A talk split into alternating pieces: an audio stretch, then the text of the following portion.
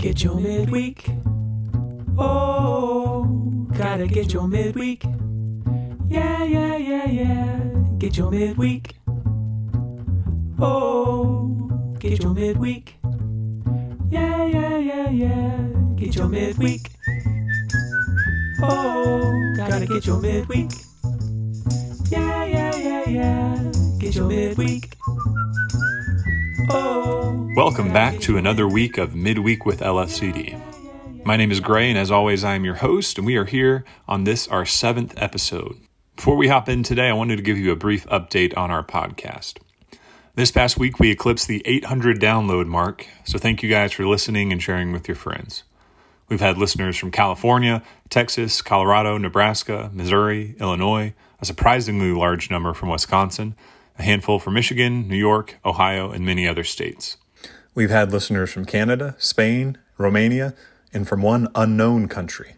And more great news I received word from Apple yesterday that our podcast is now available in Afghanistan and Serbia. Our podcast is designed to speak specifically with people who are in one way or another connected to LFCD, but it's been cool to see how these connections reach around our country and even around our world.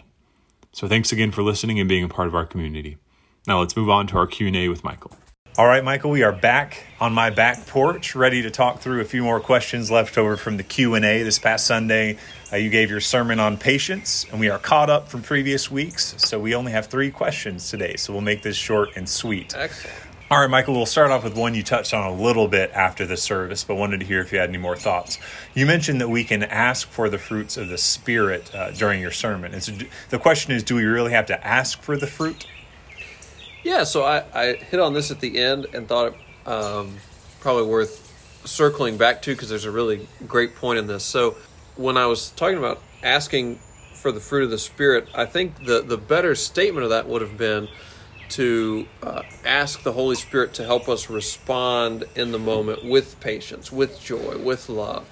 Because, and I appreciate the question because it, it helps draw out a really important point as a Christian, if you are a Christian, if you become a Christian, the Holy Spirit is in you. The Holy Spirit is working in you, is shaping you. And so the fruit of the Spirit is growing in you, even if it's really immature fruit.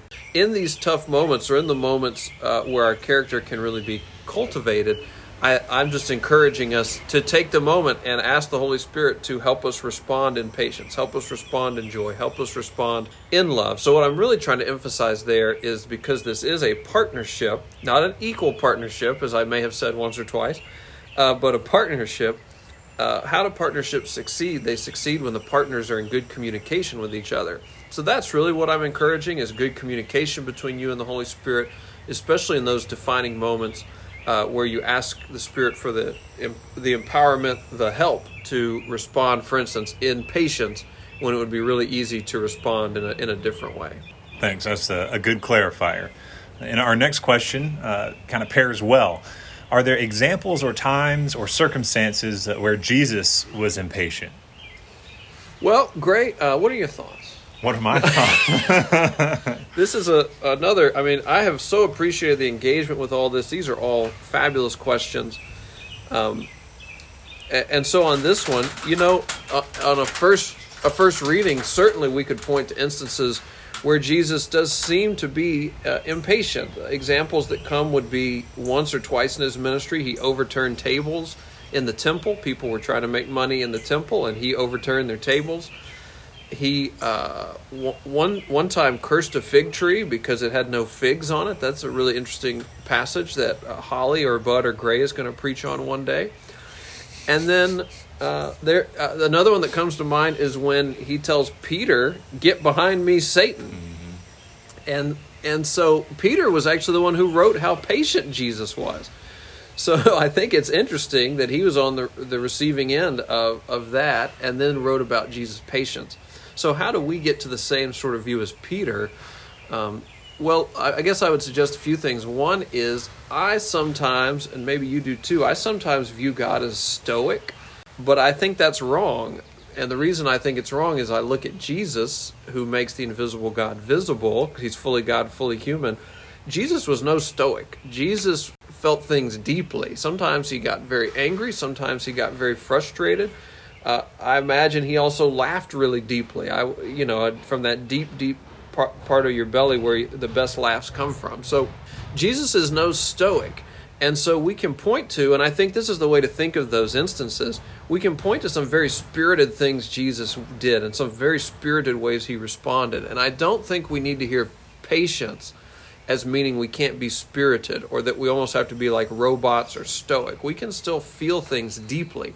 What I would think that Jesus did and point out that I believe he did is that he never let his emotions get the better of him. So so he was in charge of his emotions, his emotions were not in charge of him. And so in each of those instances he was able to respond with what the situation needed. And I think that's what Peter came to see even though being told get behind me Satan is probably not not at the top of your your list uh, of things you want to have happen to you. Jesus stayed in control of his emotions even as they were big and strong and deep emotions and thus he was able to respond with what the situation needed. So I might encourage us to something similar and say as we look to Jesus, we see that there's more to patience than just being, it's not being passive and it's not just being calm all the time. There, there's a way to be patient and spirited in the same moment.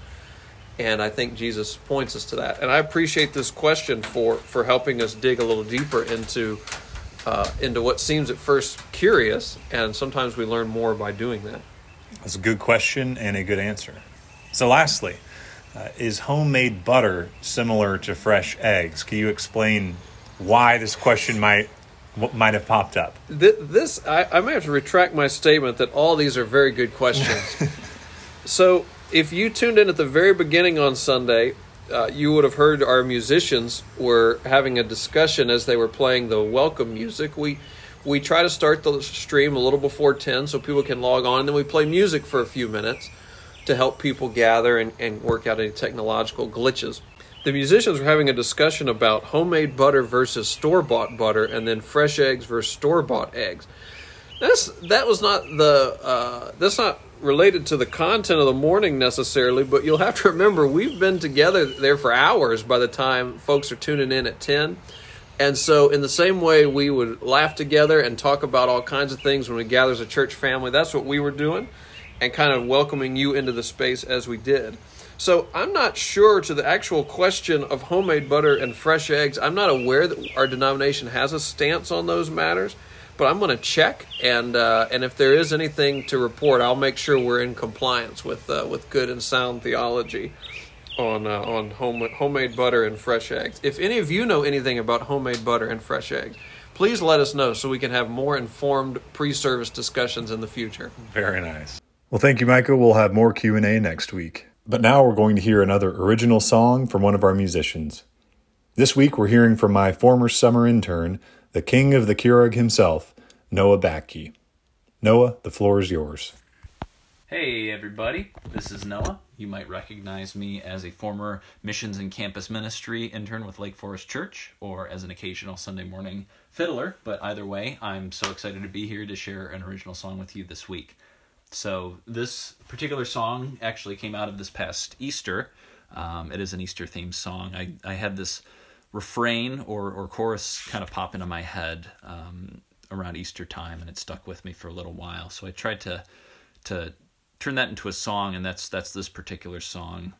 It's basically just a, a meditation on the joys of the resurrection, I guess, plain and simple. Um, so I hope you enjoy. I uh, ask for just uh, a little patience. It's kind of rough still. I haven't had a whole lot of opportunity to share it yet. Um, so yeah, just be aware of that as I'm kind of working out some of the kinks still. But I hope you enjoy it. It's called He is Risen.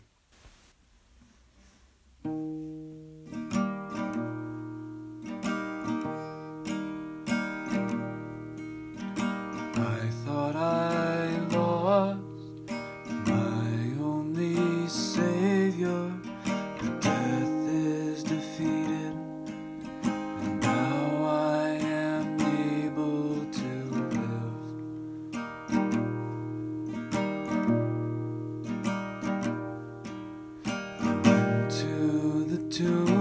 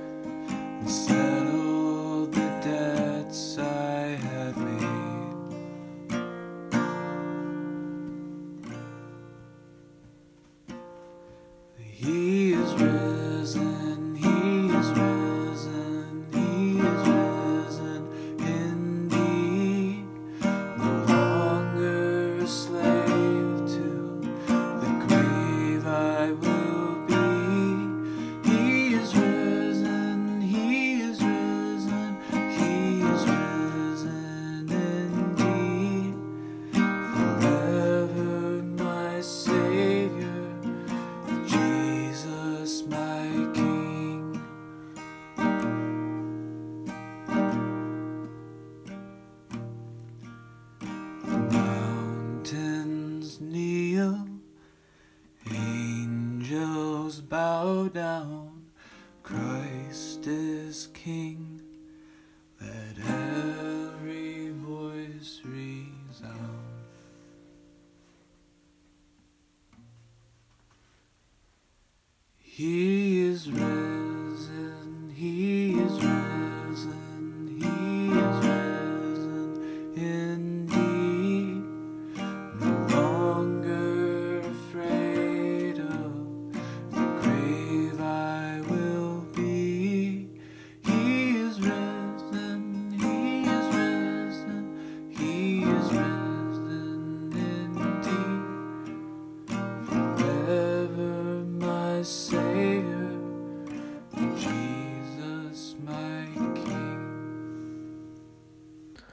Thanks, Noah. That was fantastic, and a great echo of Easter here a few weeks later. Speaking of Easter and Good Friday, this week's reading is a callback to Holy Week and is an excerpt from a book by American theologian and former Duke professor Stanley Hauerwas. It's called Resident Aliens Life in the Christian Colony. Reading for us today is Mr. Jake Hall. Here's Jake. The cross is not a sign of the church's quiet, suffering submission to the powers that be, but rather the church's revolutionary participation in the victory of Christ over those powers. The cross is not a symbol for general human suffering and oppression. Rather, the cross is a sign of what happens when one takes God's account of reality more seriously than Caesar's. The cross stands as God's and our eternal no to the powers of death, as well as God's eternal yes to humanity. God's remarkable determination not to leave us to our own devices. Thank you, Jake. Lastly, we'll close today with a psalm. Psalm for today is number 126, which will be read for us by Georgia Kruger. Here's Georgia. Psalm 126 from the English Standard Version. When the Lord restored the fortunes of Zion, we were like those who dream. Then our mouth was filled with laughter and our tongue with shouts of joy. Then they said among the nations, The Lord has done great things for them. The Lord has done great things for us. We are glad. Restore our fortunes, O Lord, like streams in the Negeb. Those who sow in tears shall reap with shouts of joy. He who goes out weeping, bearing the seed for sowing, shall come home with shouts of joy, bringing his sheaves with him. Amen.